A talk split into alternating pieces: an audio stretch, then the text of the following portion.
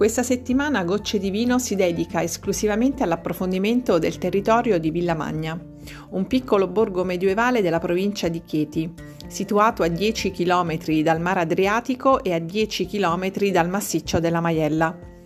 La vocazione del paese alla coltivazione è attestata dal suo stesso nome, che in latino significa grande fattoria, ed è di antichissima origine Compare infatti per la prima volta in una bolla papale del 1059.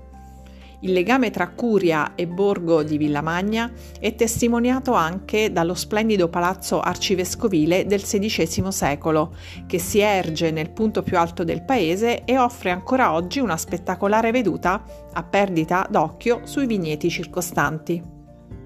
Al prossimo appuntamento.